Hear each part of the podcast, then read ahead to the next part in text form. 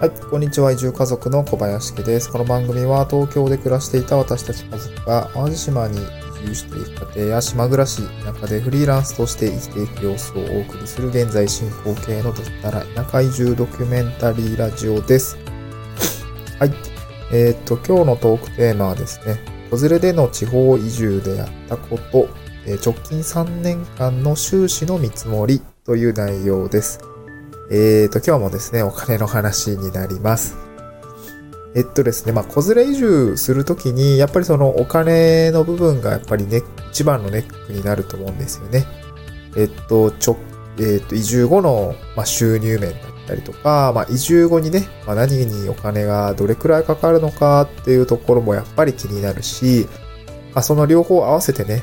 えー果たして田舎に移住をして暮らしていけるのか、生活が楽になるのかっていうところがやっぱり気になると思うんですよね。で私も東京でね、すごくまあ、今考えたらもバカ高い家賃をね、毎月払ってました。えっ、と、家賃と駐車場合わせて11万6千円ぐらいをですね、夏月々払ってました 2LDK で、車も持ってましたので、ちょっと、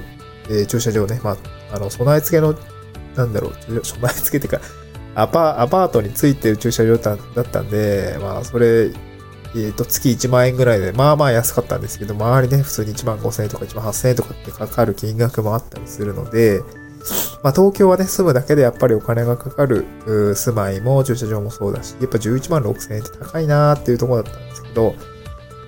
えっと、まあそういうこともああって、まあ、あの、移住を、んと決意をしたというか、まあそういうところもね、少しきっかけにはなってました。あの、毎月の固定費の金額が少し高いなっていうところがね、あの気になっていましたと。で、まあ子供もいるし、まあ今後ね、あの子供の子育て環境ですとか、まあちょっと東京で子供を育てるのが少し窮屈だなっていうようなこともあったりとか、まあ、そういう諸々の条件があって地方移住を検討したんですよね。で、まあ、子連れでこう地方移住するときには、やっぱりお金の面々、面々って、お金の面を、えーっと、まあ、真剣に考えていかないかなといけない、いけ、いけないなと思いますし、まあ、ある意味、地方に移住をするっていう考えること自体が、まあ、そういうことに向き合う、まあ、いい機会であるかなと私はポジティブに考えています。で、えっと、まあ、本題のな、本題入るんですけど、子連れで、まあ、地方移住でやったことで、まあ、直近3年間の収支の見積もりっていうのを出して考えていったんですよね。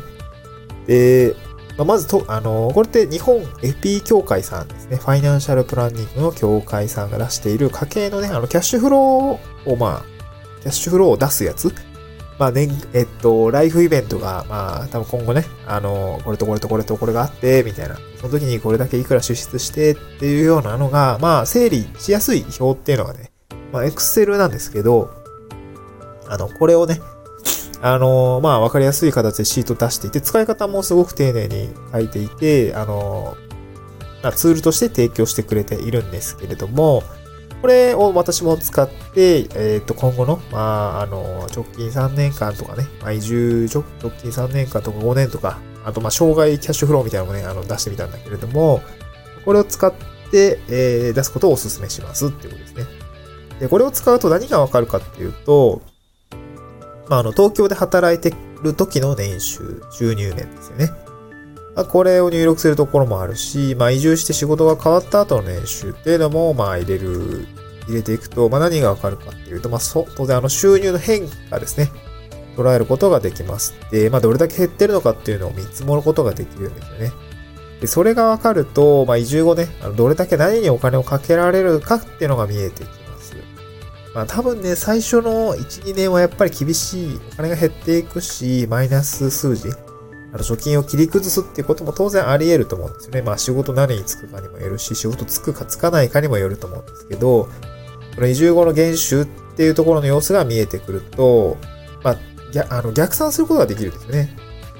だからこれだけ減ってくなーっていうのが見えると、じゃあ東京でちょっとどれだけ貯めておけばいいのかっていうのが見えてきます。まあそう、どれだけ貯めていけばいいかっていうのが見える、具体的に見えてくると、あの、どれだけ貯めておけば安心かっていうのも見えてくるんですね。まああの、基本その今のこの話を聞いてる方って、地方移住考えたりとか、地方移住に対して、まあこれからやっていこうっていうポジティブな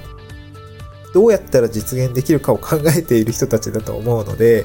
まあ、安心材料っていうのが欲しいと思うんですよね。あの、どれだけお金があれば、こう、地方移住してもなんとかやっていけるのか。あの、どういった稼ぎがあれば、え地方移住後の生活で暮らしていけるのかっていうことが知りたい方々かなと思いますので、あの、やっぱりこの、お金の話ですね。あの、移住後のキャッシュフローっていうところを見直すっていうことは、見直すというか見つめるというか、っていうことは、あの、結局何がしたいかっていうと、その安心したいんですよね。私もすごく安心をしたかったんですよ。準備もしたかったし、準備をして安心をしたかったんですよね。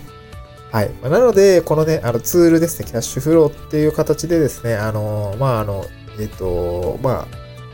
使い方に沿って、こう、収入だったり、かかる費用っていうのを入力していけば、えっ、と、どれくらいお金がどう動いているのかとか、えー、じゃあこの辺でしっかり共働きしないといけないねとか、まあ、なんかもうこんだけあったら私働かなくていいとかね。まあ、妻、妻はね、あのー、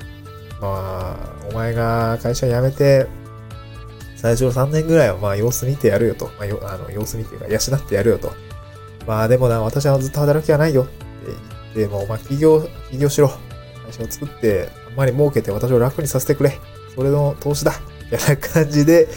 まああの、株と一緒ですね。まあ、妻はちょっと株を運用してるんですけど、まあ、私はあなたに投資したと。最初は投資するよ。投資するけど、まあ、投資ってリターンがいるじゃんみたいな形で。で、私にとってのリターンは、まあ、今後生涯、あのー、あなたが稼いでくれて働きたくる。私は働きたくないと。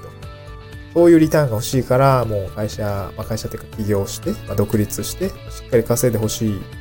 稼げをむしろ稼げっていうような感じですね。えー、私を働かせるなと。そういうような感じの、まあ、スタンスも、まあ、ありつつね、まあ、あの、裏、なんていうんだ、まあ、優しさですよね。妻の優しさではあると思うんですけど、私もね、あのー、何か新しいことを起こしてみたいって気持ちは伝えていたので、まあそういう意味でもね、背中を押してくれてはくれたんですけど、まあ、ちょっと言い方はないかもしれないけどね。私にとってはすごく嬉しかったし、あのー、ね、今の仕事、今の生活どうすんの？会社辞めてあなたどうするつもりなの？ってこう、詰められる人もいると思うんですけど、まあ、妻の場合は背中を押してくれて、まあ、あの、あの会社辞めてもいいし、あの、挑戦してくださいというような形で背中を押してくれたんだけども、まあ、あの、ずっとこう支えるわけにはいかないと。あの、釘も刺してくれて、あの、まあ、ケツを叩いてくれてですね、あの、しっかり、あの、独立開業して、あの、えー、生活できるようにしてくれと。私を働かせないようにしてくれというような形で、まあ、知った激励をですね、してくれたわけなんですけれども、まあそういう意味でですね、まあ、お金の話っていうのは、しっかりまあ夫婦でもしておくべきかなと思います。まあ、そういう意味でも、あの、つまりですね、あの、プレゼンじゃないですけど、えー、お金の流れはこういうふうに動いてますと。えー、まあ、我が社ですね、あの、小林家はこんな形で今キャッシュフロー動いてますと。えー、っと、なので会社、あの会社っていうかまあ私自身もまあ、えー、いついつまでには、えー、これだけの収入が上げられるように努めないとまずそうですと。それまではすいませんが、あの、なんとか なんとかご支援賜るよう、たま、あの、お願いしますというような形の話をしたっていう感じですかね。はい。まあ、我が家は、あの、年収が高い方が、えー、立場が 強い、あの、実力主義の家系なので、えっ、ー、と、そんな形になってます。まあ、これもほど余談ですけどね はい。えっ、ー、と、なので、キャッシュ、あの、まあちょっと話、すごい遠回りしちゃったんですけど、日本 FP 協会さんが出してるこのキャッシュフロー表っていうのはですね、すごく有用です。使えますので、あの、ぜひ使ってみてはいかがでしょうかっていうところで、あの、概要欄に、あの、リンクをつけておきました。キャッシュフローですね、作ったら、まあ残高ですね、貯蓄残高とかの変化をね、しっかり捉えていけば、なんだろう、えっ、ー、とですね、まあ、貯蓄残高の目減りしてるなーっていうのがやっぱ見えてくるんですよね、減収してるときとか。あの、今年、この年、多分、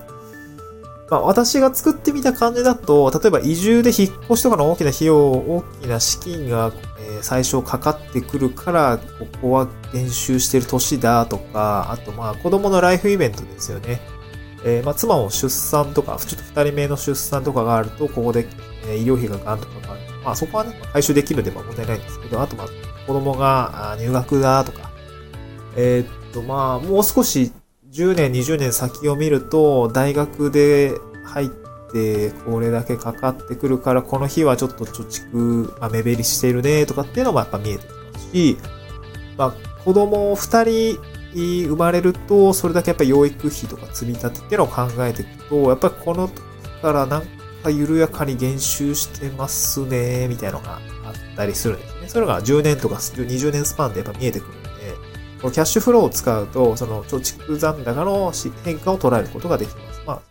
あ、ぶっちゃけそこだけ見てればね、証にならなきゃ大丈夫だと思うんで、会社と一緒で。えっ、ー、と、なんとか生活できるかなと思いますし、まあダメだったら、明らかにここ、なんかもう耐えれないって形になったら、やっぱ働き方を変えないといけないと思うんですね。あの、収入が上げられるような、あの、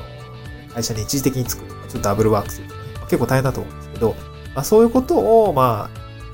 えー、どの時期にやらないといけないのかというのが見えてくるんで、まあ、この、え、年間キャッシュフローっていうのを、まあ、考えていくと良いのではないかなと思います。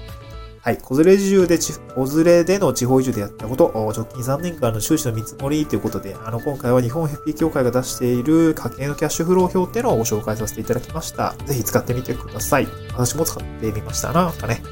えー、私の場合はこうだったっていうのをね、あのちょっと音声だと伝えづらいんで、なんかブログかなんかにまとめておきたいなと思って、ブログの方もぜひ見ていただければなと思います。ちょっとまだ書いてないんで、これから書きます。時々見てください。えっと、ツイッターとかですね、あのー、でも、あの、ブログ書いたら書きましたって言いたいと思うので、ぜひフォローもお願いいたします。また次回の収録でお願い、えー、お会いしましょう。バイバーイ。